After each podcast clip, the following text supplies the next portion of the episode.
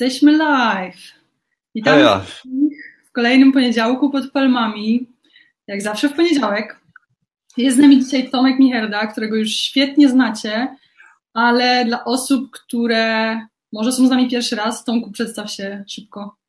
Cześć, jak ktoś mnie nie zna jeszcze, to jestem Tomek, prowadzę bloga od kelnera czyli bloga o poprawie swojego życia, o, o zmianie życia na lepsze i też troszeczkę może o depresji dzisiaj będzie, bo to też jest zmiana na lepsze, tak? No zdecydowanie z gorszego na lepsze. Zapraszamy serdecznie. A ja dla osób, które z jakichś dziwnych powodów też nie wiedzą, kim ja jestem, co w zasadzie jest chyba niemożliwe. E, Katarzyna z Karaibów, Życie pod palmami. E, I dzisiaj właśnie będziemy rozmawiać o depresji, e, Mhm. ale może w taki trochę nietypowy sposób, dlatego że za każdym razem, jak ja widzę tą tematykę, to ona jest właśnie taka smutna, ponura i bardzo często bardzo akademicka. To jest takie szukanie przyczyny i tak dalej. Ja bym chciała na to spojrzeć dużo szer- z szerszej perspektywy i e, powiedzieć też o wielu rzeczach, o których nikt nie mówi. Myślę, że Tomek tutaj też ma swoje na pewno jakieś wnioski, które nam przedstawi, dlatego że sam przeszedł depresję.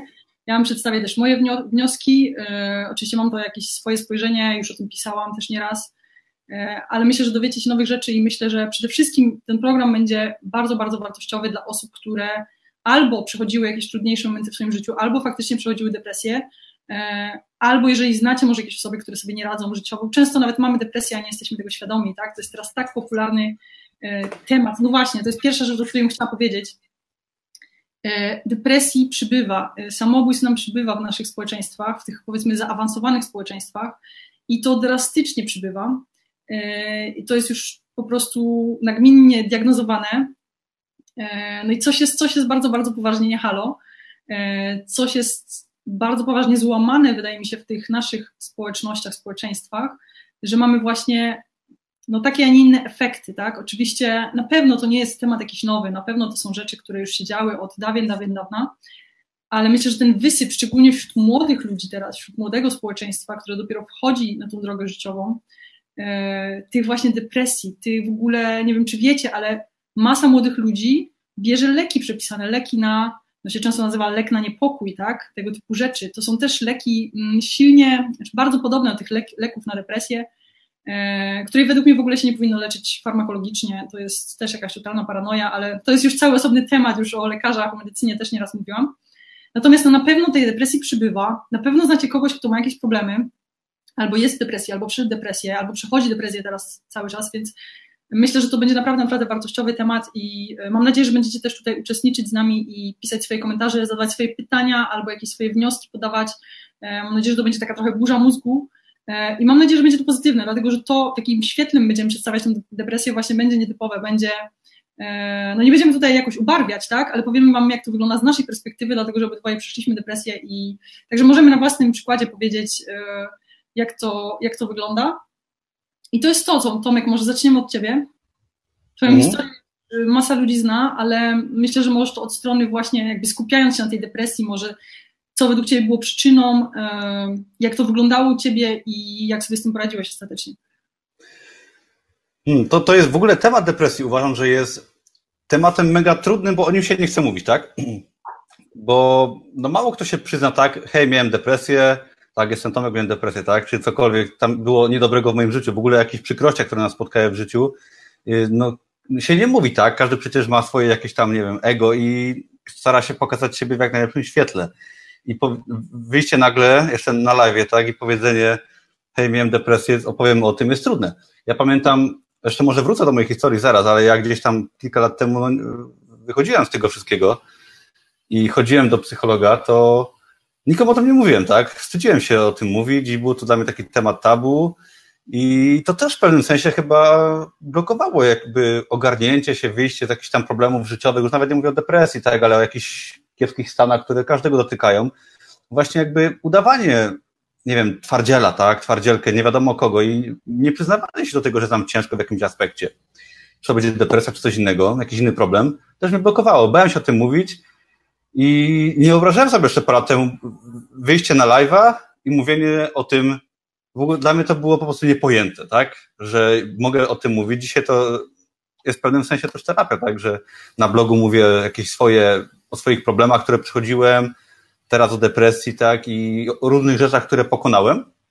Mówienie o tym publicznie, czy w ogóle mówienie o tym z kimś, dzielenie się z tym, według mnie jest mega pomocne. I od tego zacznijcie, tak? Czyli jakby sobie uświadomić, tak, że mam problem z tym, ale nie boję się tym mówić, może skorzystam z czyjejś pomocy, może, ale zrobię coś w tym kierunku, nie będę się chować, tak? To jest bardzo ważny krok. Ale co, pierwsze to może powiedzmy, no nie wiem, y, moją krótką historię na ten temat, myślisz, Kasia? Myślę, że tak. No, możemy zacząć od przyczyn. Może jeżeli je widzisz oczywiście, jakie były przyczyny u Ciebie tej depresji, czy kiedy to się zaczęło, czy kiedy w ogóle zauważyłeś, że masz jakiś problem, czy... Okej. Okay. Ja myślę, że u mnie taki problem był, jest, czy właściwie był, ale wynikał z tego, jaką jestem osobą, tak? Ja jestem osobą, nie wiem, jak mnie widzicie na blogu, tak, ale jestem osobą raczej nawet bardzo introwertyczną, czyli no, ja może mam umiejętności jakieś tam interpersonalne, ale ja jestem osobą raczej, która no, lubi przebywać samemu, tak? I też na przykład uświadomienie sobie tego, że jestem taką osobą, zajął mi lata, tak? I jakiś tam rozwój książki mi uświadomiły, że jestem na przykład taką osobą. Potem sobie też uświadomiłem, czytałem fajną książkę, cholera gdzieś ją tutaj mam, ale nie zdążyłem wyciągnąć, odnośnie osób wysoko wrażliwych, odnośnie osób wysoko wrażliwych, czyli książka, która opisuje świetnie zjawisko psychologiczne, które jest nieznane w ogóle w Polsce, za granicą zaczyna być, o osobach, które są po prostu nadpobudliwe na bodźce, tak? I też ja sobie nie zdawałem sprawy, że jestem taką osobą, a też świetna książka wyszła na język polski, klasyk już, jeżeli chodzi o zagraniczne lektury, która opisuje po prostu psychologicznie osoby, głównie introwertyczne. Proszę? Jak się nazywa ta książka, pamiętasz? Um, nie pamiętam. Zaraz jej poszukam, jak będziesz mówić, bo gdzieś to mam na półce. Aha. I ta książka opisuje właśnie osoby, które są wysoko wrażliwe, tylko nie wrażliwe na zasadzie na, na to, to nie tak jak nam się wydaje, tak, ale osoby, które są wrażliwe na bodźce plus introwertyzm, to powodowało u mnie to, że ja często za dużo brałem na siebie i to mnie przytłaczało, tak? Ja, ja nie rozumiejąc procesu tego po prostu, że może jestem introwertyczny i gdzieś tam mam sporą wrażliwość na, na różne rzeczy, próbowałem się forsować w wielu tematach, tak? I nie potrafiłem sobie odpuścić, powiedzieć sobie, ej, jestem taki i taki, nie muszę udawać nikogo, tak, jestem sobą, tylko gdzieś tam społeczeństwo wymaga od nas zrobienia tego czy innego, czy kwestii zawodowej, czy po prostu w życiu, tak, bo to zawód, życie, codzienność to jest jedno i to samo, jaką jesteśmy osobą i jakby wymuszałem na sobie być kimś, kim nie byłem.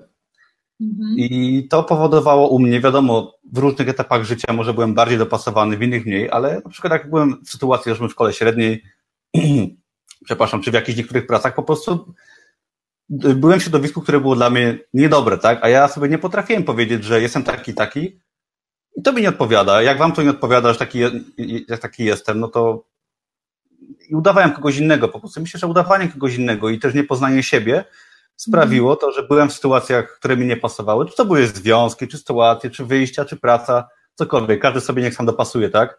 To jest Ale... takie, przepraszam, że ci przerwę na chwilę. To jest takie właśnie klasyczne, ja też o tym całkiem niedawno pisałam, wpasowywanie się w środowisko zamiast szukanie swojego środowiska, e, co jest też bardzo charakterystyczne. No właśnie, im mamy, im mamy od dziecka jakby bardziej ograniczony ten świat, ten świat, tym trudniej nam wyjść poza niego.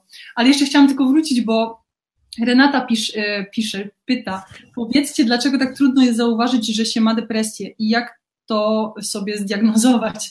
No nie jesteśmy lekarzami, E, natomiast y, w zasadzie może od tego powinniśmy zacząć, bo myślę, że dużo osób, z którymi ja rozmawiam, ma taką powiedzmy, że szczątkową depresję. To jest e, prawdziwa depresja, depresja, znaczy prawdziwa depresja, żeby tutaj nikogo nie obrazić, ale taka depresja powiedzmy kliniczna, to jest stan naprawdę tragiczny. To są myśli samobójcze i próby samobójcze, więc to jest bardzo, powiedzmy, że na tym spektrum życia to jest bardzo, bardzo w jedną stronę, to jest bardzo radykalne. E, natomiast to nie jest tak, że budzimy się pewnego dnia i nagle mamy depresję. To jest stan, który się powoli rozwija. To jest tak samo jak każdy inny stan w naszym życiu, tak? Każda inna rzecz w naszym życiu. Do tego po prostu prowadzą decyzje, okoliczności, wydarzenia i tak dalej. To się wszystko nawarstwia i potem pewnego dnia po prostu faktycznie się budzimy, już mamy tą zaawansowaną depresję. Ale droga do tego jest oczywiście wyłożona masą różnych elementów. E, więc zaczyna się bardzo często to, co ja zauważam przynajmniej u ludzi, i też często jak rozmawiamy na konsultacjach, to jest to, że no właśnie, że to są stany depresyjne, czyli pojedyncze, tak przykład, nie wiem, rano na przykład mamy problem, żeby wstać, tak, następnego dnia już wszystko jest dobrze, ale kolejnego dnia znowu mamy problem, żeby wstać, mamy problem, żeby się zmotywować, mamy, siedzimy nagle, patrzymy się w sufit i nie wiemy, co są zrobić, tak, to są takie właśnie stany depresyjne, które później się nasilają i które, których jest coraz więcej, e, aż jest coraz gorzej faktycznie, bo depresja tak naprawdę to, co ja zauważam, o czym w sumie też mało osób mówi, no może mówią, ale myślę, że nie przykładają do tego odpowiedniej wagi, to jest e, takie wycofanie się ciała, bo to jest faktycznie kwestia naszego organizmu, tak? Oczywiście umysłu też, ale to jest wszystko, to są wszystko naczynia powiązane, przynajmniej taka jest moja teoria. E, więc to jest takie wycofanie się organizmu e, i ze społeczeństwa, dlatego często pokazuje się na te osoby, które są, tak jak ty mówisz, to jest takie udawanie, tak, że wszystko jest dobrze, udajemy, mamy tą maskę, tak, sobie chodzimy po tym świecie, ale wiemy, że to wszystko jest sztuczne, gdzieś tam w środku wszystko gnije, wszystko się psuje i dlatego tą depresję naprawdę bardzo ciężko zauważyć często u ludzi, tak, albo często są takie sytuacje, że nie wiem, ktoś się powiesił, czy ktoś tam popełnia samobójstwo i wszyscy, o Jezu, ale przecież wszystko było dobrze, wszystko było dobrze teoretycznie, tak, a pod spodem, pod tą skorupą niestety było wszystko nie tak. I e, tak naprawdę ciężko jest to u siebie zdiagnozować, natomiast jeżeli macie takie stany na przykład, że nie wiem, że przez jakiś czas, to może być 5 minut, to może być 50 minut, to może być 5 dni, to nie ma znaczenia, siedzicie, nic wam się nie chce, nie, że jesteście zmęczeni, wam się nie chce, chcecie odpocząć, tylko po prostu nie widzicie sensu w życiu, e, to to jest już początek stan, to są stany depresyjne tak naprawdę. E, no i tutaj trzeba by się bardzo, bardzo poważnie zastanowić, co z tym dalej zrobić, tak, dlatego, że e, to się będzie tylko pogłębiać i tylko rozwijać, bo jeżeli już macie te stany, E, czy już macie, zadajcie sobie te pytania, po co to wszystko i tak dalej. To jest bardzo widoczne w polskim społeczeństwie. Masa ludzi w Polsce ma depresję i właśnie nie jest tego nawet świadoma. E, to, to po prostu będzie tylko gorzej, bo już mamy to środowisko, już mamy te, te, te środowisko, które powoduje tą chorobę, tylko na razie ona się jeszcze bardzo powoli rozwija. Więc to jest to. E, dobra, e, myślę, że możemy wrócić Tomek do twojej historii, przepraszam, że ci przerwamy, ale to jest bardzo ważna rzecz, myślę, co wspomniałam teraz. Nie wiem, czy z tym się zgadzasz, Tomek, czy to też u ciebie tak było, że to stopniowo się... Jasne, bo to nie jest tak, że się nagle coś dzieje, to często się latami, czy przez całe życie jakby w taki stan gdzieś tam doprowadzamy. To nie jest tak, że ktoś od razu chce nie wiadomo co sobie zrobić, tak? Czasami jest to tak, czy często jak u mnie było, że po prostu był smutek i, i tak dalej. I różne etapy były, tak? Wiadomo, jak się jakoś otoczenie ułożyło wokół mnie, sorry, widzę to pytanie i mi się śmiać i zaraz odpowiem. Tam, o to, dobra, odpowiem, bo nie mogę. No, no tylko przeczytaj może pytanie najpierw. Tak, y, pytanie do Tomasza od Patri, Patricia, tak. Y, czy męczą cię ludzie? No cholernie mnie męczą, tak? I oczywiście, że tak. Nie, nieraz mam dość, także to jest oczywista odpowiedź. No, to jest, to jest w ogóle fajne pytanie pod kątem tej książki, którą zaraz y, poszukam i wam pokażę, i tobie też, Kate, bo świetna książka, która mi uświadomiła to, że jestem jaki jestem, tak? I i to w pewnym sensie pomogło mi zrozumieć, że dlaczego mnie tak to mnie wszystko męczyło. Ale wracając do historii, tak? Na czym ja skończyłem? No na pewno ten stan się pojawiał różnie, tak? Jak otoczenie, wiadomo, czasami było bardziej sprzyjające, czasami nie, ale wynikało to z tego, że ja sobie nie zdawałem sprawy, jaki jestem i sobie tego otoczenia nie kształtowałem świadomie, tak? Jak się ułożyło w miarę fajnie, spoko. Jeżeli układało się nie tak, jak ja chciałem, no to niestety gdzieś tam cofałem się i pogrożałem się coraz bardziej w tych stanach depresyjnych. I było tak, że którym to było roku, jak jakieś 10 lat temu miałem swoją firmę, wtedy mi się w miarę układało, było fajnie i tak dalej, zajmowałem się tam się filmowaniem imprez i tak dalej, ale w końcu firmę zamknąłem, sprzedałem i gdzieś tam przez kilka lat, że tak powiem, troszkę się borykałem z tym życiem, bo nie, nie mogłem sobie znaleźć swojego miejsca pod kątem jakby i tam był związek i zawodowo, też nie, nie wychodziło mi na przykład w pracy jako kierowca, potem miałem staż w korporacji i to było totalnie, totalnie miejsca w moim życiu, których być nie chciałem, ale jakby nie miałem siły bo wybierałem te miejsca bardziej z przymusu zewnętrznego. Już miesza o szczegóły, tak, ale wybierałem te miejsca, które gdzieś tam mi narzucała moja przeszłość, bo myślałem, że mogę tylko robić to, załóżmy, co, co mi się wydaje, tak, że mogę być kierowcą, albo że mogę tylko pracować w firmie, w której pracuje moja rodzina, tak, że nie mogę robić tego, co ja chcę. No i tak końcu się to nawarstwiało, szedłem do jakiegoś miejsca, wytrzymywałem parę miesięcy, parę tygodni, odpuszczałem, byłem bardzo smutny, potem próbowałem gdzie indziej, ale też ja nie miałem odwagi jakby poznać siebie i stwierdzić, że to nie jest dla mnie cholera i zastanawiam się dokładnie, co ja chcę, ustalam sobie cele i dążę w tym kierunku, co nie jest łatwe, ale szukam tego otoczenia, które jest dla mnie. Ale w ten sposób doprowadziłem się właśnie do stanu bardzo kiepskiego w roku 2012, gdzie już naprawdę miałem wszystkiego dość i po kolejnej nieudanej próbie, yy, próbie znalezienia swojego miejsca, nie? Jakieś próbie samobójcze, żeby ktoś mi miejsca, czegoś, no. I po prostu miałem totalnie dość. Byłem no, w depresji, tak, i mieszkałem jeszcze wtedy z rodziną, nie wiedziałem totalnie co robić. Na swoje nieszczęście miałem jakieś tam pieniądze, także nie musiałem na siłę pracować, tak, zmuszać się, tylko mogłem się pogrążyć gdzieś w tym stanie w, w domu, także nie wiedziałem co robić i też taka śmieszna historia, bo jeszcze miałem wtedy korekcję wzroku, że jeszcze była jesień i totalnie się jeszcze uwięziłem w domu przez to, że byłem po zabiegu gdzieś tam laserowym korekcji wzroku i nie wiedziałem co już ze sobą zrobić. I dotknąłem takiego stanu, że ból był tak duży, że jakby e, tak źle się czułem, że musiałem już coś zrobić. Ból, ból był tak ogromny, bo wiadomo, że motywuje nas jakby ból i przyjemność, ale chyba czasami bardziej unikanie tego bólu potrafi bardziej zmotywować niż przyjemność. I już było mi tak źle, że no coś we mnie trochę pękło, że już nie wytrzymam i mam dość i wtedy jakby podświadomie zacząłem szukać odpowiedzi już na swoje pytania. No i w, w tym momencie pada do mnie książka, o której była mowa właśnie w Poznaniu, którą też ktoś mi przypomniał w Poznaniu, jak się ta książka nazywała, był to Sekret Milionera, o której nagrałem film nawet. I ta książka jakby mnie zmotywowała właśnie, pomogła mi troszkę się naprostować moje myśli i uwierzyć w siebie.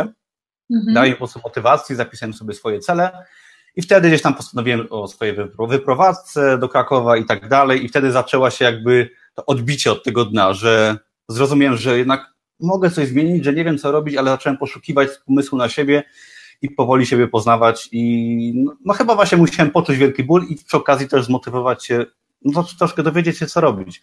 Tutaj właśnie wielka zasługa, czy to książek, czy osób, które nas zainspirują, no bo to może być wszystko, tak? Czy może jakiś blog na YouTubie też, bo to z czasem było tego dużo. To tak w skrócie. Mhm. A chciałam Cię zapytać, bo wspominałeś, że chodziłeś też do psychologa, tak? A to było wcześniej, czy to było później? Kiedy to było?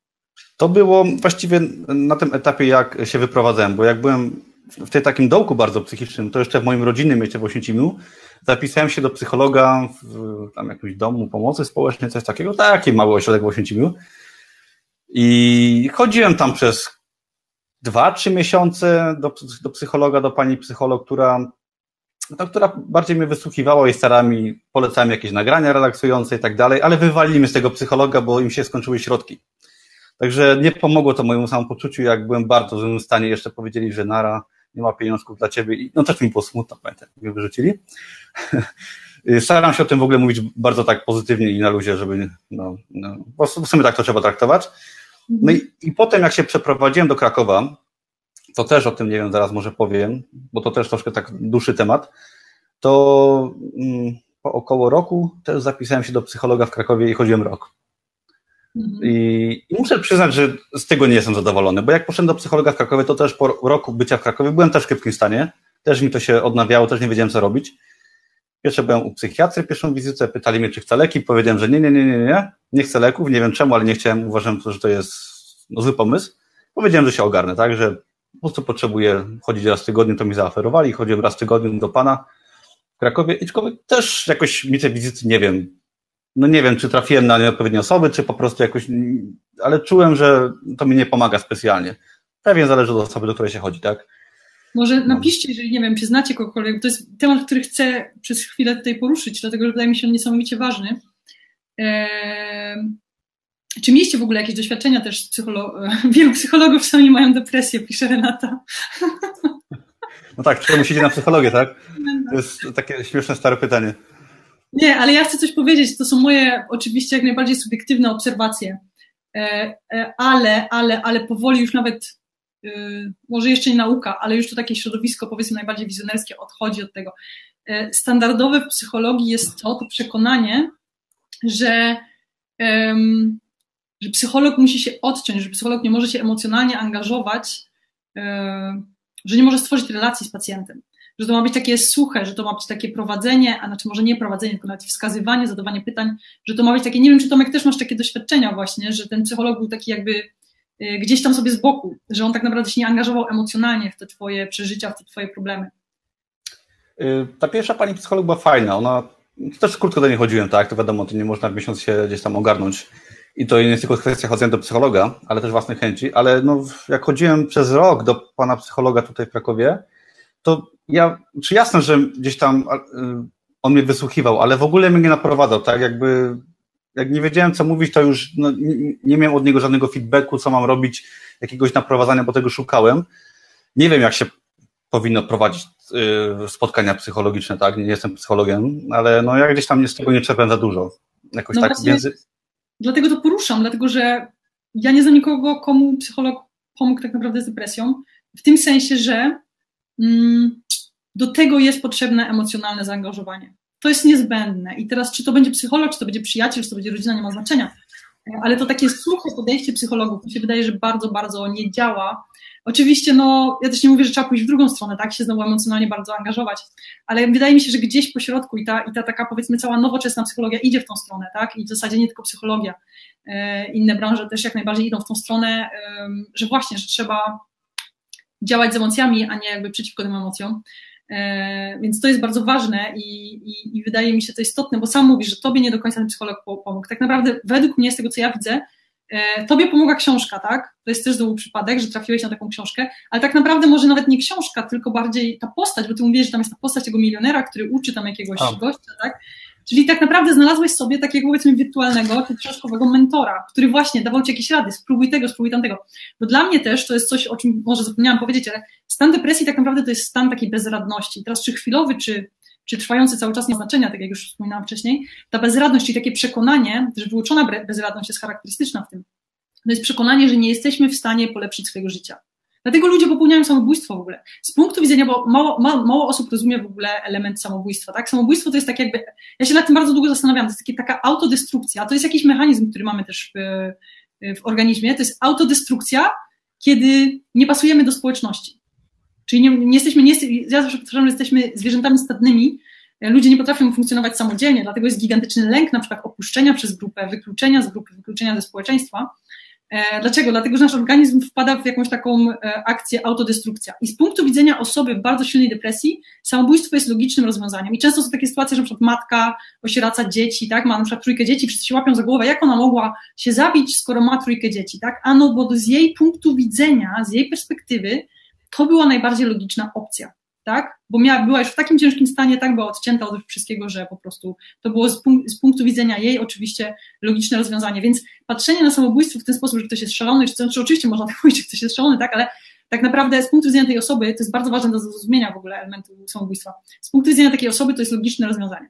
Tak? tak samo jak z naszego punktu widzenia, jak jesteśmy głodni, logicznym jest się najeść, nie? Albo się napić, jak mamy pragnienie. Więc to nie jest coś naprawdę dziwnego i nietypowego, to jest powiedzmy, że taka e, reakcja organizmu na pewien stan.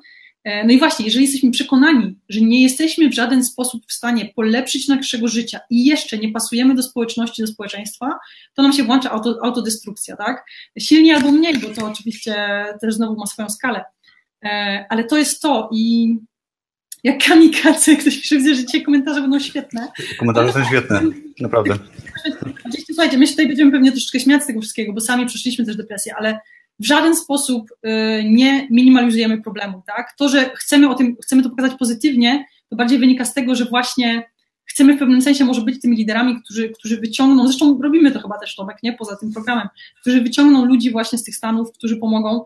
E, no właśnie, dlatego, że sami to przeszliśmy, przeszliśmy, wiemy jak to wygląda, wiemy jak wygląda bezradność e, i no i mamy też naturalną chyba potrzebę wszyscy ludzie pomagać, tak? Jeżeli jesteśmy już na jakimś poziomie życia, to chcemy pomagać innym. E, więc to jest to. A myślę, że problem w Polsce jest gigantyczny na pewno, dlatego że mamy, powiedzmy, że społeczeństwo, które no, daje predyspozycję do depresji z tego względu, że już o tym często wspominałam, w Polsce jest taki kult uciekania od emocji, udawania. Zgadzasz się z tym, Tomek? Takiego troszkę, wiesz, bardzo. Jak porównuję z kulturami na przykład południowymi, które, y, południowymi, na przykład, nie wiem, z Ameryki Południowej, które po prostu wręcz wylewają te emocje na lewo i prawo.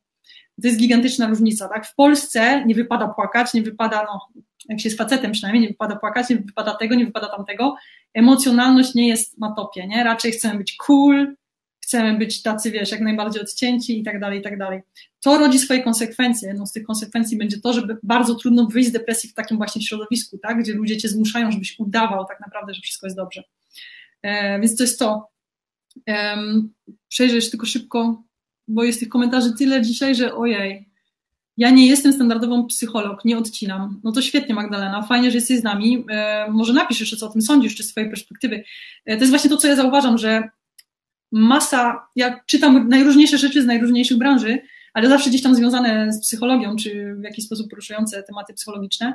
I widzę, że jest właśnie tak jakby fala mm, takich wizjonerów, którzy idą do, idą do przodu. E, oni wszyscy właśnie mówią o inteligencji emocjonalnej, o działaniu z emocjami, a nie próbowaniu uciekać od nich.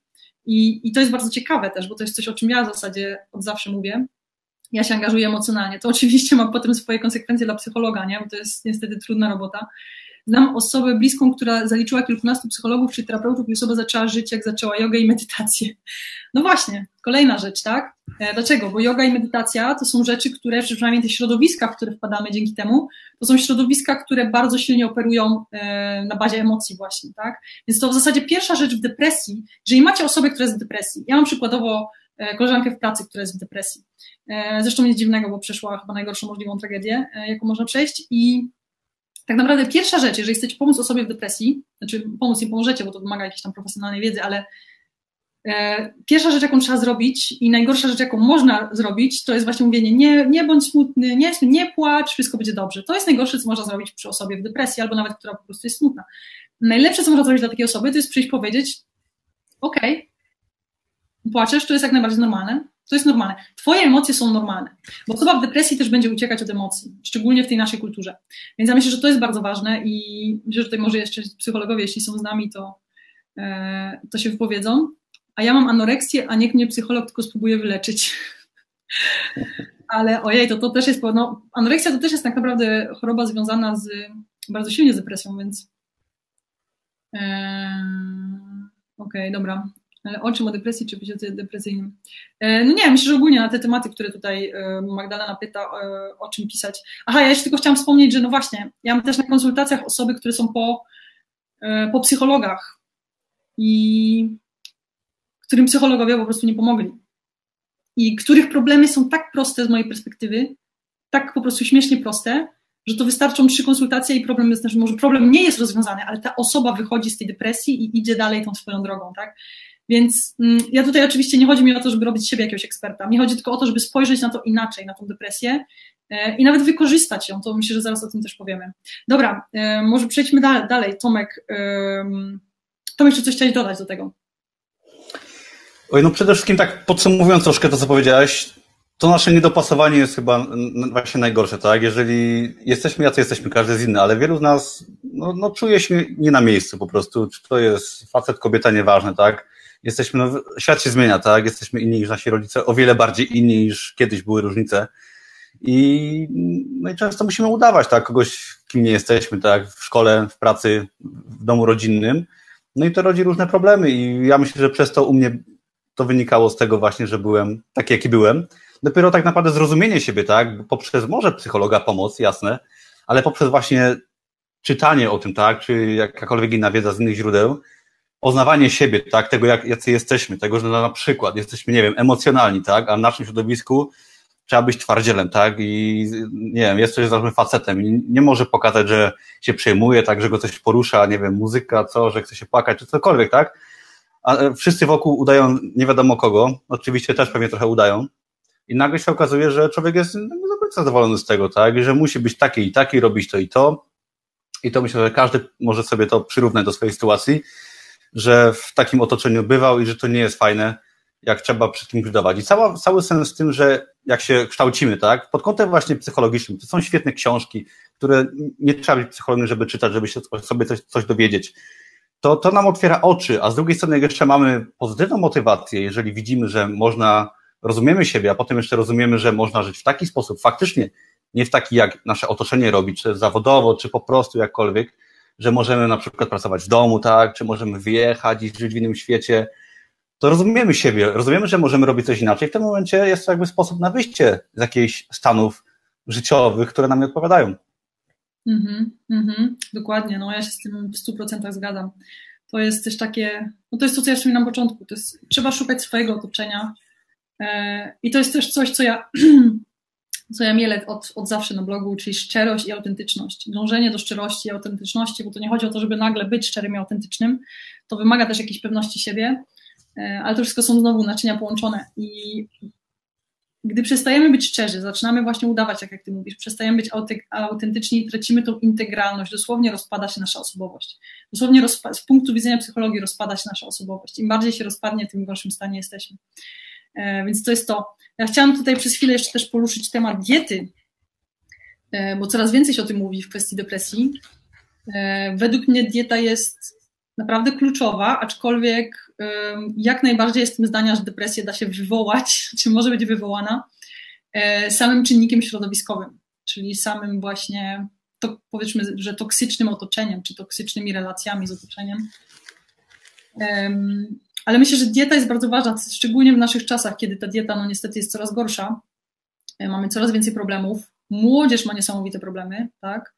E, wychowana, no właśnie, już na jedzeniu bardzo często paczkowanym, sztucznym, z nie wiadomo jakimi dodatkami i tak dalej.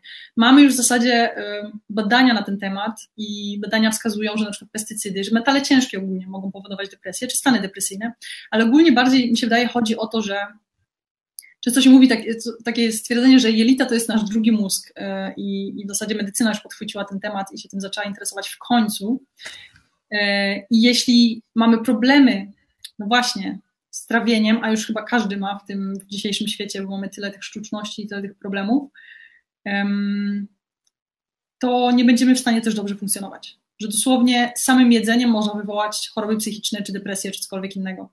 Ja mam też tą swoją teorię, którą już też nieraz, na którą nieraz już wskazywałam e, w przypadku e, no w ogóle radykalizmów, tak, czy na przykład wegetarianizmu. No nie, nie chodzi mi o to, że wszyscy wegetarianie są chorzy psychicznie, ale chodzi mi bardziej o to, że jedzenie ma wpływ na to, jak myślimy, dlatego że jedzenie ma wpływ na nasze hormony, a nasze hormony decydują o tym, jak się zachowujemy.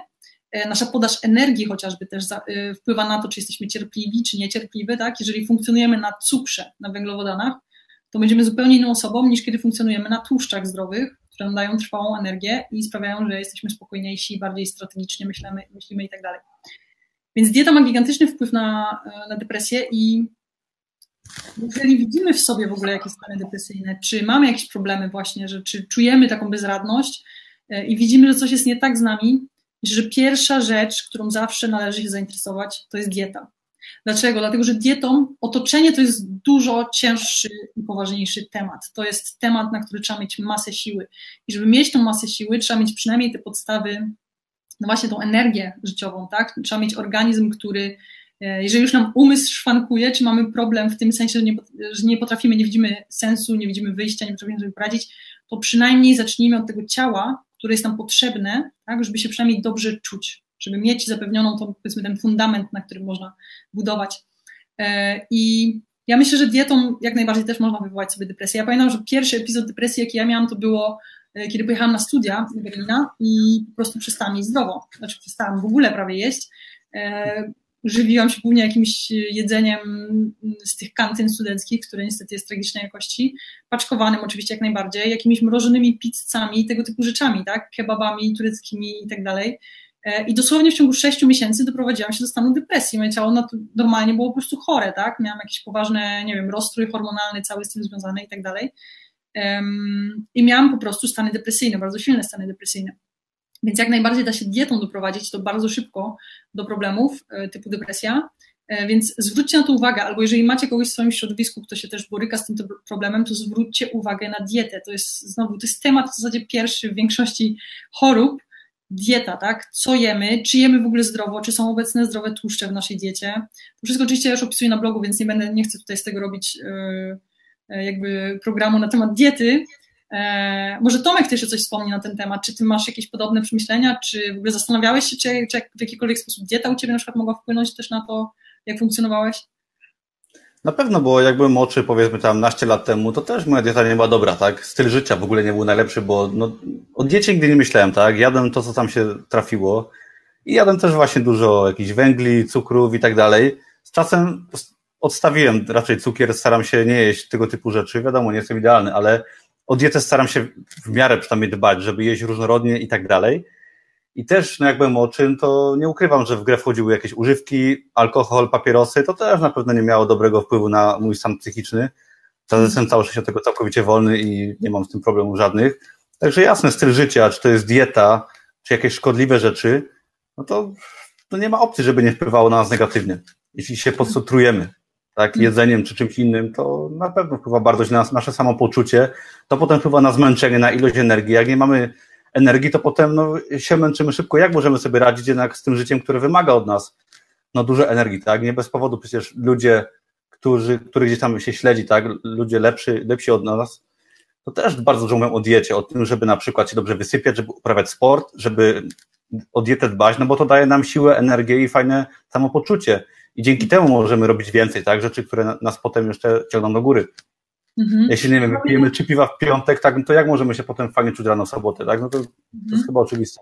Ja chciałam jeszcze wspomnieć tutaj przez chwilę na temat y, social mediów i w zasadzie tego, co młode pokolenie, bo ja wiem, że dużo osób, które nas oglądają, to też są bardzo młodzi ludzie. E, właśnie social media, czy ogólnie ten to internetowy świat, ten wirtualny świat działa w pewnym sensie jak narkotyk na nas. Jest to młode pokolenie, które Tomek gdzieś to młode Zaraz wracam, ja tu jestem cały czas, mów, mów. Okay. To młode pokolenie, które wchodzi w życie, ma o tyle trudniej, że poza tym światem materialnym, z którym musi sobie radzić, ma do tego jeszcze cały nieskończony świat wirtualny, z którym musi sobie radzić i z którym ciężko sobie radzić, bo to jest bardzo patologiczny świat, w którym dalej nie stworzyliśmy żadnego sensownego mechanizmu na budowanie tych relacji wirtualnych, powiedzmy. Ci młodzi ludzie, rodzice im z tym nie pomogą, bo rodzice ich nie ogarniają tego tematu. Ci ludzie, to jest takie troszeczkę teraz y, społeczeństwo, które, ta, ta młoda generacja, która na tych social mediach już się po części wychowała i wychodzi do tego świata dorosłego, powiedzmy ma 20 lat, zaczyna pracować, y, czy tam studiować, potem zaczyna pracować. Um, mówię, oni się nie mogą w tym połapać. O to będzie ich problem do rozwiązania tak naprawdę, ale to działa jak, to, to, to jest troszeczkę tak jak masa młodych alkoholików. To jest masa młodych ludzi uzależnionych od internetu, od social media, e, patrzących na świat właśnie przez pryzmat tych social media. Oczywiście nie mówię o wszystkich, e, ale no sam fakt, że oglądacie ten program najlepiej o tym świadczy, tak? Jesteśmy w social mediach i znalezienie sobie jakiegoś sposobu na to, bo to jest dosłownie jak e, to jest dosłownie jak nagle posiadamy masę możliwości, tak? Wszystko w internecie jest darmowe, wszystko, prawie wszystko w internecie jest darmowe, otwarte, można to powielać w nieskończoność i tak dalej. I to rodzi naprawdę gigantyczne problemy u młodych ludzi, z którymi nie wiadomo do końca jak walczyć. Um, więc to jest to, co ja chciałam jeszcze wspomnieć i co chciałam jeszcze wspomnieć, Tomek, bo też coś bardzo ważnego zahaczyłeś. Zapomniałam jeszcze, teraz muszę sobie zapisywać, e, patrzcie jeszcze na komentarze. Hmm. Byłoby depresji, gdyby była akceptacja nawet tego, że chce się inaczej jeść niż powszechnie. Um, ja myślę, że to nie do końca jest prawdą, dlatego że weźmy za przykład Największy odsetek samobójstw jest w środowisku trans. Co chyba najlepiej świadczy o tym, nie chcę się też o tym mówić, ale no ja to głośno powiem, środowisko trans to jest środowisko bardzo poważnych zaburzeń psychicznych i to zresztą jest nazywane zaburzeniami psychicznymi e, i ma gigantyczny współczynnik samobójstw i teraz myślenie, że akceptacja tego, to jest akceptowane w wielu miejscach i ten współczynnik samobójstw nie spadł. E, więc problem jest jakby wewnątrz, a nie na zewnątrz. Zawsze będą ludzie, którzy będą nas krytykować, zawsze będą ludzie, którzy będą nas ograniczać, zawsze będą ludzie, którzy będą nas hejtować, zawsze będą ludzie. Zobaczcie, jak ja podchodzę do mojego blogu. blogu. Często piszecie, że tam, o, jakiś hejt, coś tam. Ja nie widzę żadnego hejtu na moim blogu. Ja nie widzę żadnego hejtu. Nie widzę. Może jest ten hejt, ale ja na to tak nie patrzę. Ja patrzę przez pryzmat może zrozumienia, bo rozumiem, co się dzieje um, mniej więcej, czy jakie mechanizmy tam e, oddziaływują. Ale ja patrzę na wszystkich ludzi jak na. Nie ma czegoś takiego, że musicie mnie akceptować, tak? Nie, nawet nie akceptujcie mnie, jak najbardziej krytykujcie. To jest coś, co trzeba sobie samemu zbudować. E, I to młode pokolenie, które wchodzi w życie też, szczególnie na zachodzie, to jest właśnie pokolenie, które się domaga akceptacji wszystkiego. A to nie będzie tak, że cały świat zaakceptuje to, co się z nimi dzieje, czy to, czego oni chcą.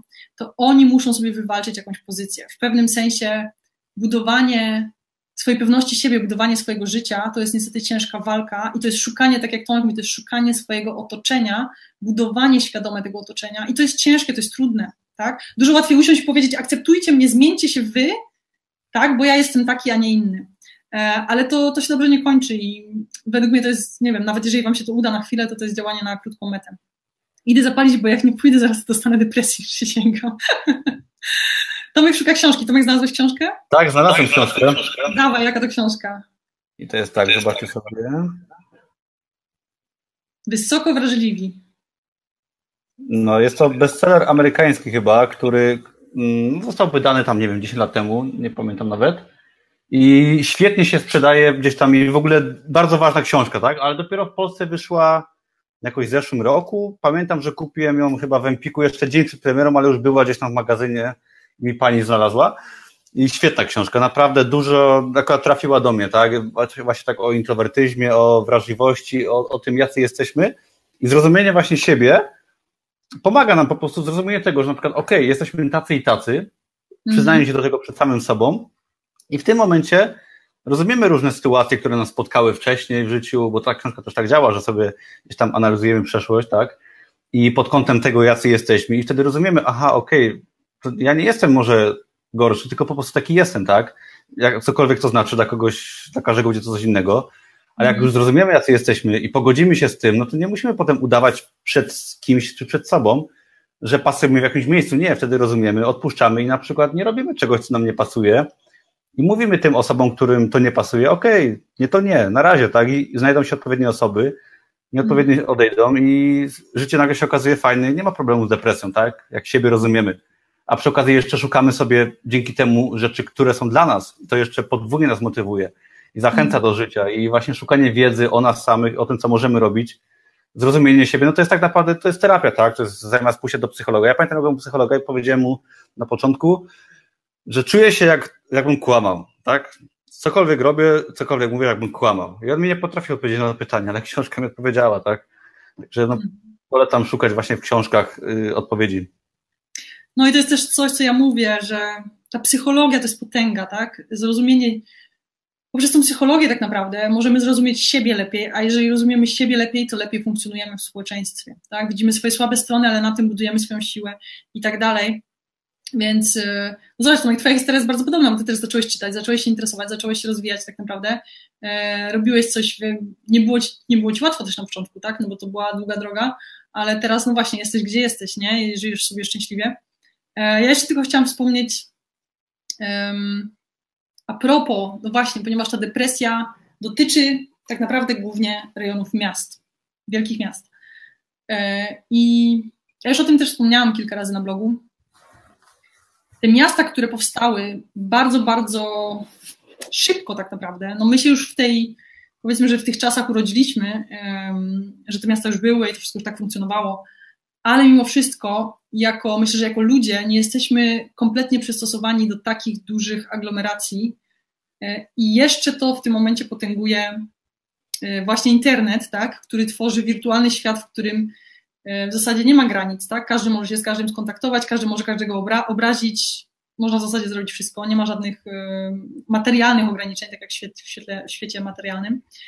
E, I to jest spory problem z punktu widzenia psychologii, dlatego że, tak jak wspomniałam, my nie jesteśmy jako ludzie przystosowani do tego, żeby funkcjonować w tak dużych y, ugrupowaniach i miasta zawsze mają problem anonimowości. W miastach zawsze jest problem anonimowości. Jesteśmy w małych, e, chociażby tutaj na Karaibach, tak? Dlaczego ja bardzo lubię to miejsce? Dlatego, że to są bardzo malutkie, jak to nazwać, dzielnice, gdzie prawie wszyscy się znają, a nawet jak się nie znają, to mówią sobie dzień dobry. E, to jest tak, że na ulicy widzisz jedną, dwie osoby, tak? Natomiast jesteś w mieście, no to nagle jesteś cząstką społecz społeczności, która jest anonimowa. Idziesz ulicą, nie znasz kogo, nie mówisz nikomu dzień dobry, znaczy mówię o takich dużych miastach już oczywiście. Um, I zupełnie inaczej oddziaływuje to na człowieka um, i zupełnie inaczej my się czujemy wtedy. W mieście czujemy się właśnie tylko jedną jakąś małą mróweczką. Kiedy jesteśmy w mniejszej um, społeczności, to od razu czujemy ważność naszej osoby, tak? Bo ludzie ludzie chociażby nas zauważają, tak? Mówią nam dzień dobry, gadają z nami i tak dalej, i tak dalej. Jest ta chęć, żeby nawiązywać relacje. W mieście jest chęć, żeby się odseparować od siebie, tak? Nikt prawie ze sobą nie gada, chyba że musi, chyba że chce. E, więc to jest to. I to środowisko anonimowe jest bardzo, bardzo patologiczne, dlatego że w takim środowisku anonimowym oczywiście może kwitnąć e, kryminał, tak, przestępstwa i tak dalej. No bo jesteśmy anonimowi, tak? Nie wiadomo, kto to jest. Miasto ma 5 milionów i e, nikt nie zna tych 5 milionów, tak? Możemy znać jakieś tam swoje małe otoczenie. E, więc to jest to. I ja myślę, że również dlatego właśnie ten problem depresji dotyczy przede wszystkim miast. E, oczywiście do tego pewnie dochodzą jakieś zanieczyszczenia i znowu ten wpływ na organizm, na zdrowie naszego organizmu. E, ale warto o tym pamiętać. Warto o tym pamiętać. Ja też mam taką swoją obserwację, nie wiem, czy ona jest, ona jest bardzo subiektywna, mi się wydaje, ale mam wrażenie, no właśnie, jak jestem na przykład w takim mieście jak Paryż, Berlin może mniej, ale jak jestem w takich dużych miastach typu Paryż, to ja widzę całą masę starszych osób, które mają straszne problemy psychiczne, które mają, nie wiem, jakieś schizofrenię, cokolwiek, no po prostu straszne problemy psychiczne. E, I to nie jest tak, że to jest jedna osoba, nie wiem, na 100, to jest jedna osoba na 5, które ja tam widzę. I właśnie, ile z tym ma wspólnego na przykład to środowisko, w którym taka osoba żyła, zakładając, że żyła w tym mieście przez całe życie, tak? Natomiast jakbyśmy popatrzyli na współczynnik takich problemów gdzieś tam na wsiach i tak dalej, to prawdopodobnie będzie niższy, tak? Aczkolwiek nie mówię o Polsce, bo tam u nas to są jeszcze inne patologie, pozostałości komunizmu, e, ale widzę bardzo dużą różnicę pomiędzy ludźmi, którzy się wychowali powiedzmy, że bardziej w naturze czy przy naturze i ludźmi, którzy się wychowali czy żyli w mieście, w tym betonowym środowisku, sztucznym środowisku na, w pewnym sensie. No i myślę, że ma też duży wpływ na to właśnie ta, mm, ta esencja społeczności, tak? Czy to są małe społeczności, gdzie się znamy, gdzie się szanujemy, gdzie się wartościujemy tego drugiego człowieka, czy to są wielkie aglomeracje, w którym nie ma dla nas znaczenia, tak? w którym ludzie giną codziennie i my w ogóle po prostu nawet nas to nie obchodzi, tak? Chyba, że to był blok od nas, no to wtedy ojej, to w mojej dzielnicy się stało. Ale ta anonimowość właśnie i ta, anonim, ta sama anonimowość istnieje w świecie wirtualnym, dlatego ja mówię, że to jest takie problematyczne z punktu widzenia psychologii dla młodych ludzi.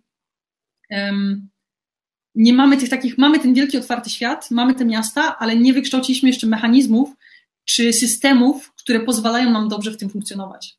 E, więc to jest coś, na co też warto zwrócić uwagę. Oczywiście nie chodzi mi o to, żeby wszyscy się wyprowadzili z miast. Miasta są fenomenalne, tak? I też bardzo lubię wracać do miast, e, ale warto zwrócić na to uwagę. Jak mm, funkcjonujemy w mieście, a jak funkcjonujemy na przykład w małej społeczności. To są dwa zupełnie różne światy. E, Tomek, coś chcesz dodać do tego? Nie, nie, tak sobie czytam komentarze po prostu, ale z chęcią dodam. Co do Paryża, to też strasznie się tam okropnie czułem. Jest piękny, ale czułem się okropnie w Paryżu. Paryżu. I, no i tak, no, syndrom paryski chyba to się nazywa też zresztą, ale no, też mi się nie podobało. I duże miasta bywają przytłaczające zdecydowanie. I, i tak, tak, no to, to mogę dodać, tak. Co my tu mamy? Ko, ko, mamy pytanie, tak? Czy komentarz? Eweliny. Nie, nie neguję tego, co mówisz, ale silny ostracyzm społeczny w małych miejscowościach generuje inne problemy, które również przyczyniają się do depresji i wielu tragedii życiowych. Tak, jak najbardziej, jak najbardziej. Mi nie chodzi o to, że miasta są B, a małe społeczności są dobre. Nie, wszystko ma swoje plusy i minusy, tak jak sama zauważasz. Świetny komentarz. E, I Tomek, to co ty miałeś na przykład, to jest przykład tego, co mówi Ewelina chyba, nie? Bo to była mała społeczność, mała jakaś powiedzmy twoja rodzina, gdzie oni cię, powiedzmy, że była ta presja, żebyś ty był mm, jakiś, w jakiś konkretny sposób funkcjonował. Czy to nie było tak? Mhm. No tak, tak było, tak, no podświadomie, bo nie wiedziałem, że mogę coś innego robić, tak, a presja była taka, że muszę robić to, co tam mi się narzuca, gdzieś tam są jakieś schematy ja w ogóle nie wiedziałem, że mogę coś innego robić, tak? Dopiero gdzieś tam książki mi pomogły zrozumieć, że okej, okay, mogę być taki, mogę być siaki, ale mogę, tak? Mogę robić, mogę mieszkać w innym mieście, mogę sobie wydać książkę w USA, a nie muszę wcale pracować w fabryce na Śląsku, tak? Co mm. gdzieś tam prawie mnie spotkało. Co miałem mm. przyjemność, nieprzyjemność robić, co mi nie pasowało. Może komuś by to pasowało, jasne. Nie mówię, że nie, bo każdy jest inny, ale mi to totalnie nie pasowało i byłem inny niż moja rodzina i lubiłem co innego nie lubiłem oglądać meczów na przykład, nie lubiłem pić piwa i gdzie tam większość moich znajomych to lubiła robić i się czułem okropnie, tak? No i ale co, co tacy ludzie mogli o mnie sądzić? No, że ja jestem do bani, tak? I ja się jak mogłem czuć? Na przykład, no, że no, co jest ze mną? Mówię, tak, ja się okazało, że okej, okay, ja taki nie jestem i nie muszę być i na komuś nie pasuje. Trudno, niech sobie myślimy, co chce. Jak, y, no i teraz może to mówię na live, no ale trudno, tak? Nie muszę nikomu się przypodobać, bo to jest moje życie, tak? Tak samo no każdy jest inny i też wy sobie musicie, musicie sami pierwsze odkryć, kim jesteście, co wam nie pasuje i potem szukać tego, co wam pasuje. I to będzie skutkowało niestety też odcięciem się od wielu osób, z którymi może byliście, bo jeżeli chcemy być sobą, chcemy być szczęśliwi w swojej skórze, to niestety to się kończy czasami też rozstaniami mhm. z różnymi osobami w naszym życiu. To też jest bolesny proces, gdzieś tam zrozumienie tego i pójście w swoim kierunku, ale to jest jedyna droga. I można być tak, pisać wiersze i trudno, tak, nie będzie to pasowało, większości będą się z nas śmiać. Ale no, mhm. jeśli to, tak, taki jest cel, no to, no to jest nasze życie, musimy o to zawalczyć. Dokładnie, robić swoje, tak jak mówisz, tylko żeby robić swoje, trzeba mieć jakiś tam, powiedzmy, że procent tej pewności siebie, która nam pozwoli właśnie za to wyjść. I to świadomość, o tym też bardzo często, często mówię na blogu, że żeby, trzeba zrobić miejsce na coś nowego jeżeli chcemy czegoś nowego, to trzeba zrobić miejsce, że to będą ludzie, tak, w kwestii na przykład ludzi, jeżeli nie odpowiada nam do końca jakieś środowisko, to trzeba zrobić miejsce, po prostu, no nie wiem, przestać się spotykać z jedną osobą, tak, może mniej się spotykać z jedną osobą, zrobić miejsce, żeby mogła się pojawić jakaś inna osoba. E, I, I to jest to, i inaczej się tego nie da zrobić, tak jak ty mówisz. I właśnie, żeby widzieć te możliwości, jak jesteśmy też w depresji, czy mamy systemy depresyjne, to nie widzimy możliwości. Albo jesteśmy przytłoczeni możliwościami, E, na tej zasadzie, że widzimy te możliwości, jest milion dwieście, ale żadna nie jest dla nas, bo nie czujemy żadnego związku, nie, nie wiemy nawet, gdzie się złapać, nie wiemy nawet, kim jesteśmy. E, to, co przecież ja w tym moim e-booku i na spotkaniu pierwszym w Poznaniu poruszyliśmy ten problem, jak odnaleźć swój raj, czyli jak odnaleźć w ogóle najpierw siebie.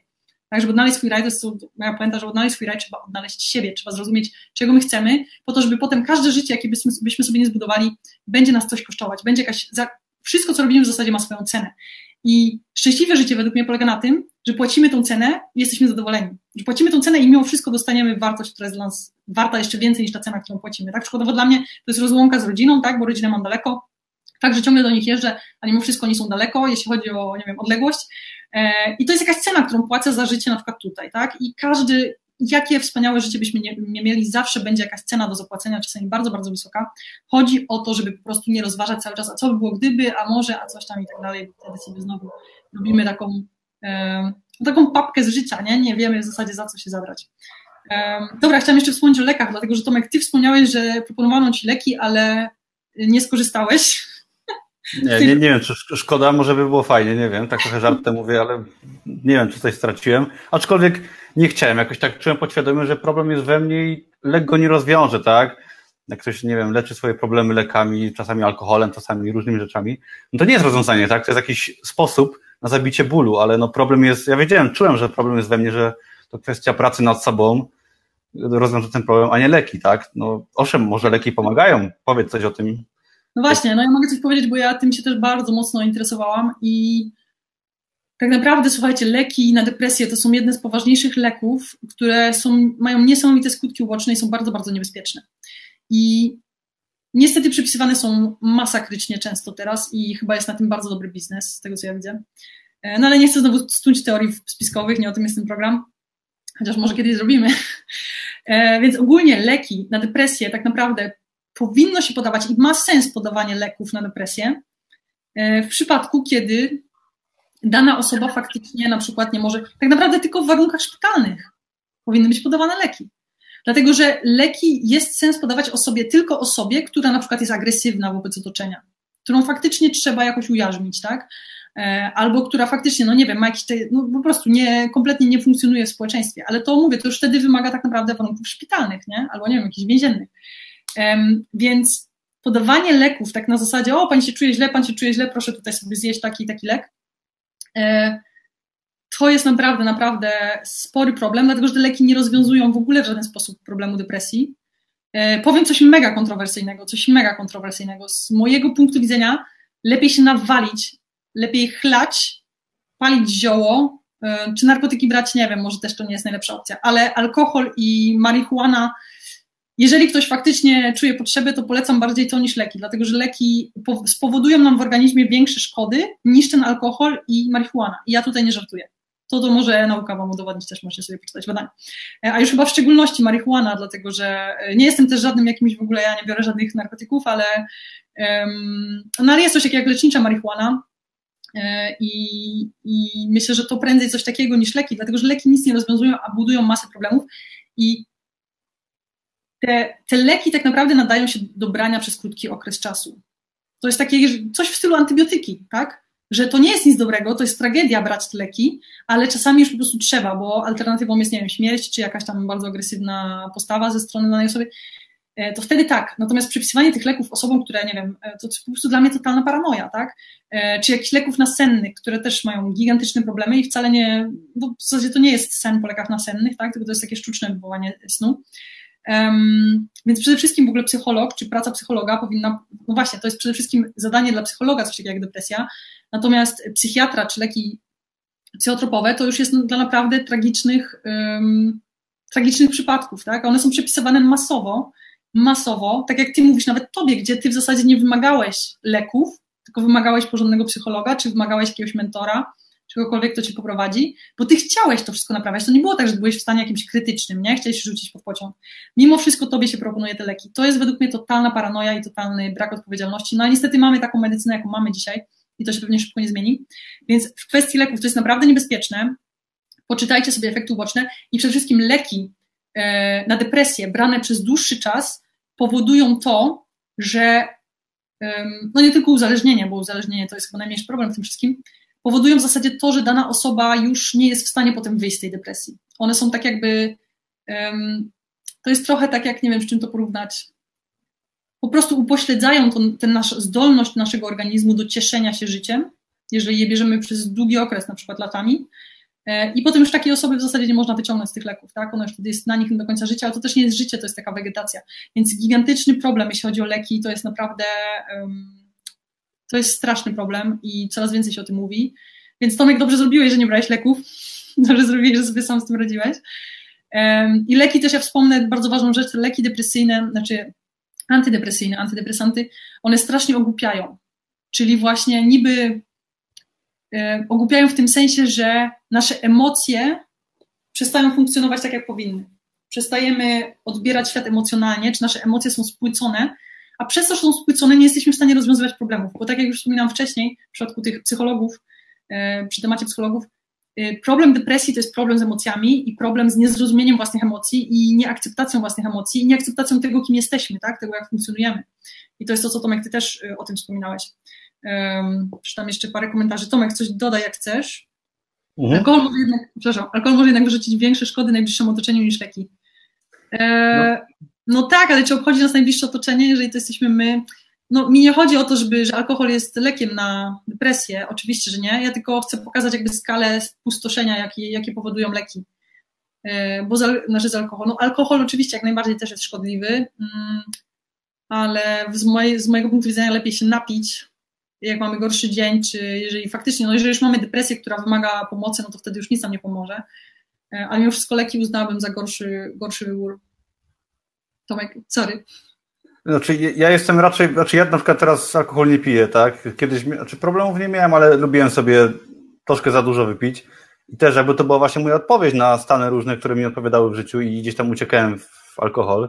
Nie wiem jakich wielkich problemów, ale też nic z tego dobrego nie wynikało, tak? Bo wiadomo, szło się na imprezę i to się kończyło nieraz z bójką, tak? Czy różnymi nieprzyjemnymi rzeczami też to przechodziłem w życiu, dlatego gdzieś tam od alkoholu się totalnie już odłączyłem, bo też na mnie źle działa, nawet psychicznie męczy mnie po prostu, ogłupia i na, na, mnie po prostu źle działa alkohol, tak, dlatego go unikam, o papierosach czy jakichś tam sprawach nie mówię, ale no, jeśli chodzi o marihuanę, jak alkohol, tak, trzeba to traktować po prostu, dla, wszystko jest dla ludzi jasne, jakby to jeszcze było w Polsce legalne, dobrej jakości, to bym nawet powiedział, że na równi z piwem można to stosować, tak, okej, okay. ale też tego nie robię, też gdzieś tam mam wszystko za sobą, doświadczenia, także no trzeba na używki jednak uważać, tak? To jest temat spokojnie, który można odpuścić, aczkolwiek no, używanie używek, no wiadomo, że no, pomaga nam troszkę zabić nieraz ból i odprężyć się i jest to całkowicie zrozumiałe, że ludzie chcą je no, używać, tak? Bo po to też są i dlatego zostały wymyślone.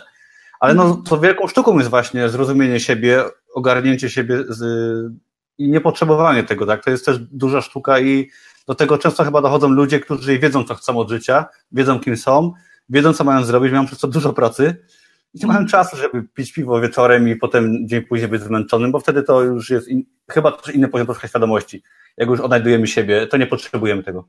Tak, no właśnie. I zobacz Tomek, ja nie wiem, czy ty pijesz, ja na przykład nie piję już od, od dawien dawna, nie piję, faktycznie w ogóle nie no piję nawet wiesz, tak jak ktoś mi daje, nie wiem, szklankę szampana czy coś, to mówię nie dziękuję, ewentualnie wezmę łyka i odstawiam, e, dlatego, że no właśnie, ja nie widzę sensu picia alkoholu, nie widzę sensu, Um, ostatnio piliśmy w pracy, oni się uparli, żeby wódkę, że oni chcieli wódki się napić, bo chcieli, bo Polska i wódka i w ogóle.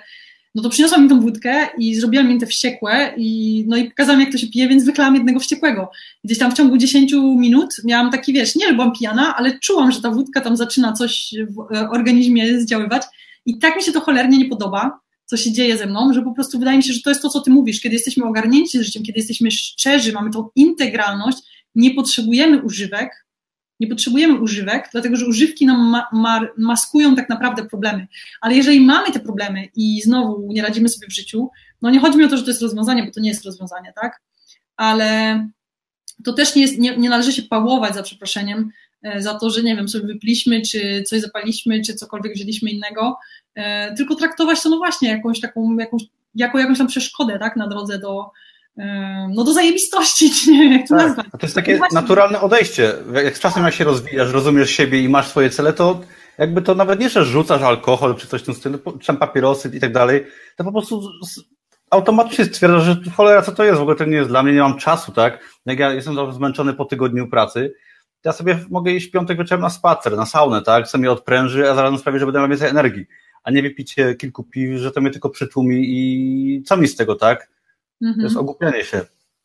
No, dokładnie, dokładnie, ale też właśnie chodzi o to, żeby nie, że nie mówisz, że to jest coś znaczy złego. No. Nie, nie, nie o to chodzi, nie o to chodzi. Tak, chodzi nam o to, że to nie jest rozwiązanie, nie? że to nie przybliża do tego celu. Jakbym był, nie wiem, gdzieś na jakiejś rajskiej wyspie, ktoś mi poczęstował świetnym alkoholem, który jest lokalny, naprawdę bym wypił, tak? Nie, nie, zrozum, nie zrozumcie mnie źle. No. no. na Karaibach są na pewno i tu są dobre rumy. Dobra, jeszcze tylko na koniec myślę, że wspomnijmy właśnie o tym, E, o czym w zasadzie jest ten program, czyli to pozytywne podejście do presji. Dlaczego? Dlatego, że my z Tomkiem mamy swoje przeżycia takie, jakie mamy. I słuchajcie, no, nasze życie się ogólnie rozwinęło tak, jak się rozwinęło i funkcjonujemy niesamowicie dobrze. Ja na Karaibach, Tomek w Krakowie i tak naprawdę jesteśmy mega zadowoleni. I Tomek, czy no właśnie, czy jakbyś mógł cofnąć czas, na przykład to chciałbyś, nie wiem, ten epizod depresji wy, wymazać ze swojego życia, czy raczej będąc świadomym, że nie nauczyłbyś się wtedy tego wszystkiego, co się nauczyłeś, czy no właśnie, czy to była taka dźwignia dla ciebie, żeby sobie zbudować to życie, które masz dzisiaj? Wiesz co, no drugi raz przeżyłem, żebym nie chciał, ale co, w życiu bym tego nie cofnął, tak? Bo no, co było, to było, to nie ma coś na tym rozwodzić, tak?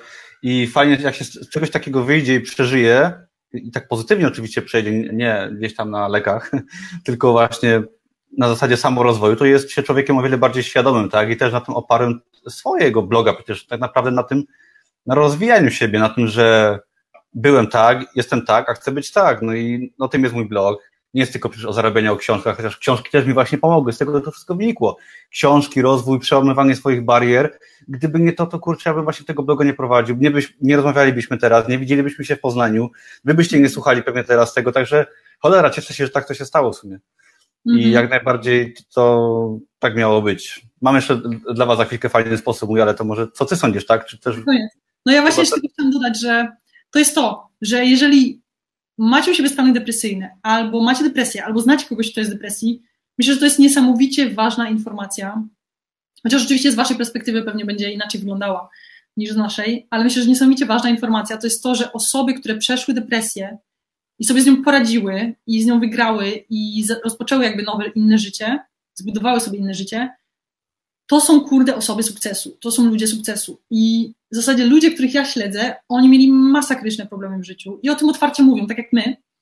E, nie kryją się z tym, bo jak to przejdziecie tą drogę, to w zasadzie chyba chce się o tym mówić trochę, nie? Jak już się, jak już się, jakby jak już się z tego wyjdzie, czy jak już się to pokona, to jak najbardziej chce się pokazywać innym, że, że da się, ale to jest coś takiego na zasadzie, nie wiem nawet do czego to porównać, że mamy sobie jakieś takie życie i żyjemy, powiedzmy, że na jakimś poziomie wszystko jest ok, w miarę, no tam jest może smutniej i weselej, ale jest, w miarę to jest konstant.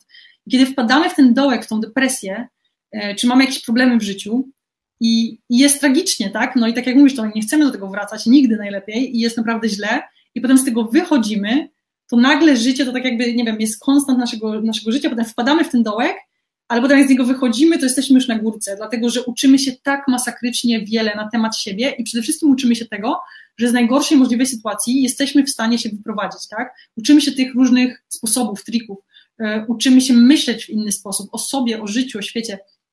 I to jest niesamowicie wartościowe i trzeba to przejść. Trzeba przejść ciężkie czasy, e, jakieś tragedie czasami życiowe i nie wiadomo co, bo to faktycznie buduje ten charakter i potem jesteśmy już zupełnie na innym poziomie życia i już z tego poziomu w zasadzie się nie schodzi, tak? Oczywiście potem mogą być różne problemy, ale my czujemy się silni, tak? Bo dopóki idziemy i nie przeszliśmy tej depresji, no nie chodzi mi o to, że każdy ma przejść depresję, ale to często też nie są depresje, tylko jakieś właśnie tragedie rodzinne czy inne, czy jakieś problemy, e, porażki większe. Kiedy się z tego wyjdzie, to potem to życie wygląda 10 razy lepiej, jest dużo bardziej nasycone, nie wiem jak to nazwać, e, i wszystko wygląda po prostu pięknie. Nie wiem, czy Tomek też masz takie takie tak, doświadczenie. Tak, bo często się mówi, że jak ktoś przeżył coś strasznego, tak, na przykład, nie wiem, wypadek i go przeżył, tak, że nagle patrzy na życie inaczej. I coś w tym chyba jest, no nie? Tak samo jak się przeżyje jakieś ciężkie właśnie depresje, tak, i człowiek się ogarnie, to potem jest zupełnie inaczej. I, I, chyba to jest sposób, tak samo jak ludzie sobie dają jakieś wyzwania tak w życiu, typu przebiec maraton, tak, co jest mega ciężkie, mega trudnym doświadczeniem, ale przechodzą przez to i to też jest taki chyba symbol teraz maraton sukcesu, że ludzie sukcesu muszą przebiec maraton, bo to jest po prostu ciężkie przeżycie, ale to potem zmienia nam w głowie przekonania, że skoro było tak ciężko, udało się, to nagle na życie się patrzy inaczej, na to, co możemy i to otwiera oczy, tak? Także takie przejścia trudne i różne, bo na pewno jak nas nie zabiją, to wzmocnią, tak? No czasami niestety zabijają, ale właśnie warto sobie y, no starać się poradzić z takimi rzeczami i można z tego naprawdę fajnie sobie ogarnąć i inaczej patrzeć na życie bardziej świadomie. Mhm. No ja myślę, że morał jest taki, że po prostu jeżeli jesteśmy w tym stanie faktycznie i, i dzieje się źle, żeby sobie to dosłownie wbić do głowy, że jeśli z tego wyjdziemy, to będzie tak zajebiście za przeproszeniem, że po prostu się mega zdziwimy. I trzeba tylko wyjść. I wtedy już w zasadzie, um, oczywiście nie chodzi mi o to, że jest łatwo, bo ludziom w depresji nie jest łatwo, e, ale pojawia się jakiś taki, mi się wydaje, element czy mam nadzieję, że będzie to dla ludzi właśnie taki element zaczepu, tak, zaczepienia, że to nie jest tak, że wrócicie do życia sprzed depresji, że to będzie tak, jak było kiedyś. Nie, to będzie dużo, dużo lepiej, dlatego że będziecie mogli na wszystko spojrzeć z zupełnie nowej perspektywy e, i no i po prostu, i jeżeli z tego wyjdziecie, a wyjdziecie z tego, bo to tak naprawdę da się zrobić, jeżeli tylko się próbuje, jeżeli tylko się szuka tej pomocy. No właśnie, jeszcze w zasadzie nie zaczęliśmy o temat szukania pomocy, proszenia o pomoc, ale to już może następnym razem, nie będziemy mieć czasu. E, ale też, no właśnie, taka informacja. Słuchajcie, proście o pomoc. To jest też bardzo duży problem i szczególnie w, naszym, w naszej kulturze. E, boimy się prosić o pomoc, boimy się szukać tej pomocy, e, boimy się w ogóle nawet właśnie psychologii, tak? Dlatego, że to jest często rozumiane jako, nie wiem, o, chodzisz do psychologa, to jesteś chory psychicznie, tak? Niekoniecznie, no może po prostu chcesz sobie poukładać swoje życie. Więc to jest to, nie bójmy się prosić o pomoc, nie bójmy się szukać tej pomocy, dlatego że ona jest, są ludzie, którzy chcą nam pomóc, ale dopóki się z tym nie odkryjemy, jakby, dopóki nie pokażemy, że słuchajcie, jest źle, jesteśmy słabi, albo cokolwiek się dzieje nie tak, to inni będą właśnie uznawać, że wszystko jest ok, tak? Udajemy, że wszystko jest ok. Ja kiedyś widziałam taką grafikę um, takiej twarzy, takiej, takiego profilu, która mówi takim dymkiem e, I'm fine, tak, że wszystko jest ok. A ta, a ta twarz była zrobiona z napisów help me, help me, help me, help me. I to jest takie właśnie charakterystyczne, myślę, w tych naszych kulturach, że właśnie ludzie odpowiadają I'm fine, tak, no wszystko ok, no, wszystko ok, wszystko dobrze, tak, ale nawet to, możemy to wyczuć, tak, że coś jest nie tak. Więc jeżeli też macie może coś w swoim środowisku, coś takiego, pytajcie. Jeżeli czujecie, że coś jest nie tak, pytajcie, bo czasami trzeba taką osobę zapytać 10 razy, żeby ona w końcu się otworzyła przed nami. E, I być może właśnie, może komuś pomożecie wy, tak, bo macie już jakąś wiedzę, bo macie tą wiedzę, którą my przekazujemy, bo chcecie, bo możecie, e, albo przynajmniej będziecie w stanie usiąść z taką osobą i powiedzieć, słuchaj, to jest normalne, jak się czujesz, e, szukaj pomocy, to nie jest naprawdę, będzie, będzie dobrze, jeśli będziesz szukał, szukał pomocy, tak, jeżeli sobie z tym poradzisz. I to jest to, to ma naprawdę pozytywne zakończenie, ale trzeba przejść tą drogę. To jest jakiś proces. Depresja i wychodzenie z depresji to jest po prostu jakiś proces, który prowadzi do super życia, według mnie, z tego co ja widziałam przynajmniej, z tego co ja obserwuję E, ale trzeba, trzeba ten proces przejść, tak? Nie można się poddawać, nigdy. Patrzę jeszcze na komentarze. Tomek, jeszcze rzuć ostatnie hasła. Jasne, no przede wszystkim y, nie bójcie się przyznać przed sobą, tak, że jest coś nie tak, że nie wiem, że chodzicie do psychologa, że chcecie coś zmienić, wam nie odpowiada. Ja pamiętam, jak chodziłem do psychologa, nikomu się nie przyznawałem. Teraz mówię to, y, tak powiem, publicznie i to jest wielka ulga, tak, i to jest w pewnym sensie lekarstwo. Wam też to polecam, po prostu przyznanie się przed sobą, że coś jest nie tak, szukanie rozwiązań, poznanie siebie i szukanie sobie właśnie pomysłów na siebie, nawet jeżeli nie wiecie, i znajdziecie te pomysły. Z mojej strony mogę polecić właśnie książkę, którą sobie tutaj odświeżyłem, Wysoko wrażliwi, świetna książka odnośnie właśnie wrażliwości. Myślę, że to jest bardzo ważny temat, jeżeli chodzi o psychologię. Też świetny film, ostatnio oglądałem, y, tytuł po angielsku y, Good Will Hunting y, z Mattem Damonem i i, no i z kim jeszcze? Też pan słynny, który popełnił samobójstwo właśnie, tak? Aktor mm, Robin Williams. No właśnie. No, to, to, jest świetny film od, od, pod kątem właśnie przemiany, chodzenia do psychologa, odkrywaniu siebie, o zaprzestaniu udawania siebie, tak? Bo tam ten główny bohater przestał udawać siebie. Świetnie zagrane role właśnie przez Robina Williamsa, który grał psychologa, który też tak się okazał miał problemy w życiu, który popełnił samobójstwo. Genialny film, taki właśnie na zrozumienie swojego procesu zmiany. Świetny, bardzo polecam. No i nie dawanie się depresji, tak? Ponieważ ja sobie mówię, że depresja jest to stan, który jest bardzo zły, bardzo negatywny i żeby sobie uświadomić, że to, co złego nam ta taka depresja przynosi, tak? Te wszystkie nieprzyjemności, skutki, czy to finansowe, czy y, jakieś tam relacje, ona strasznie niszczy, żeby sobie zdać sprawę, że ona niszczy, nie dać jej, tak? Sobie znaleźć właśnie pomysł na siebie, szukać pomysłów, nie bać się przyznać, że jesteśmy jacy jesteśmy i działać, zmieniać się, uczyć bo to tylko zmiana w nas może sprawić, że coś nam się w życiu zmieni i szukanie swojej drogi nie banie się, nie banie się odcięcia od tych rzeczy, które nam odpowiadają. Mhm, mhm, mhm, dokładnie. Ja tam pamiętam taką jedną scenę i w zasadzie to, co powiedziałeś, to jest bardzo ważne, że ta depresja niszczy, ale ona po coś niszczy, to jest znowu jakaś informacja zwrotna. To jest po coś niszczone, tak? To, jest, to nam pokazuje, że to nasze życie było zbudowane na chwiejnych fundamentach, E, ja pamiętam taką scenę jedną z tego filmu, ja już go bardzo dawno widziałam. Świetny film też bardzo polecam. E, kiedy ten Ben Affleck, kogokolwiek on tam gra, e, mówi temu Matowi Damonowi, bo on właśnie jakby nie potrafi wyjść z tej swojej skorupy, ma to swoje otoczenie, które też jest takie byle jakie, takie beznadziejne i ten Ben Affleck do niego mówi co ty robisz, nie? Dostałeś szansę od życia i nie bierzesz tej szansy, bo, no bo właściwie dlaczego, nie? Bo myślisz, że, że, że należysz tutaj, nie? On, jego najlepszy przyjaciel tam prawdopodobnie w tym filmie, tak? Mówi do niego, e, spierdzielaj, tak? Idź i weź tą szansę i w końcu zrób coś ze swoim życiem, bo my nie mamy tej szansy, ale ty ją masz, nie? I to jest takie naprawdę budujące, to takie pokazuje też jakiś wysoki, e, myślę, stopień przyjaźni, e, gdzie, no właśnie, gdzie taka, że potrzebujemy gdzieś jakiegoś takiego motora i potrzebujemy kogoś, kto nas kopnie dosłownie czasami w tych ciężkich Normalnie czasach. tak nie ma. No, żeby po prostu, żeby w końcu ruszyć, nie? Żeby w końcu wziąć te możliwości, bo osoba, żeby wziąć te możliwości, spróbować tych możliwości, tak? Bo osoba w depresji nie jest w stanie tego zrobić. Dobra, słuchajcie, to wszystko na dzisiaj, musimy kończyć. E, bardzo nam miło, że byliście z nami. Bardzo się cieszymy, bo widzę, że po komentarzach postaramy się jeszcze odpisać, myślę, Tomek, nie na te komentarze. Jasne. Um, tak, dziękujemy Magdzie za dużo komentarzy. Tak, dokładnie, Magda napisze jeden komentarz za drugim. E, I mam nadzieję, że to było dla Was przydatne. Jeżeli macie jakieś swoje, nie wiem, informacje, które chcecie jeszcze do tego dodać, to piszcie jak najbardziej w komentarzach. E, lub pytajcie, jeżeli macie jakieś pytania.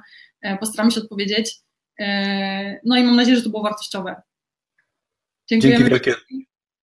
Katarzyna z Karaibów, życie pod palmami.com, jeszcze raz, Tomek Micherda, od kelnera do milionera.pl. Do zobaczenia następnym razem, przy następnym poniedziałku pod palmami. Pamiętacie, jak zawsze w poniedziałek około godziny 19 polskiego czasu. Do zobaczenia. Hej!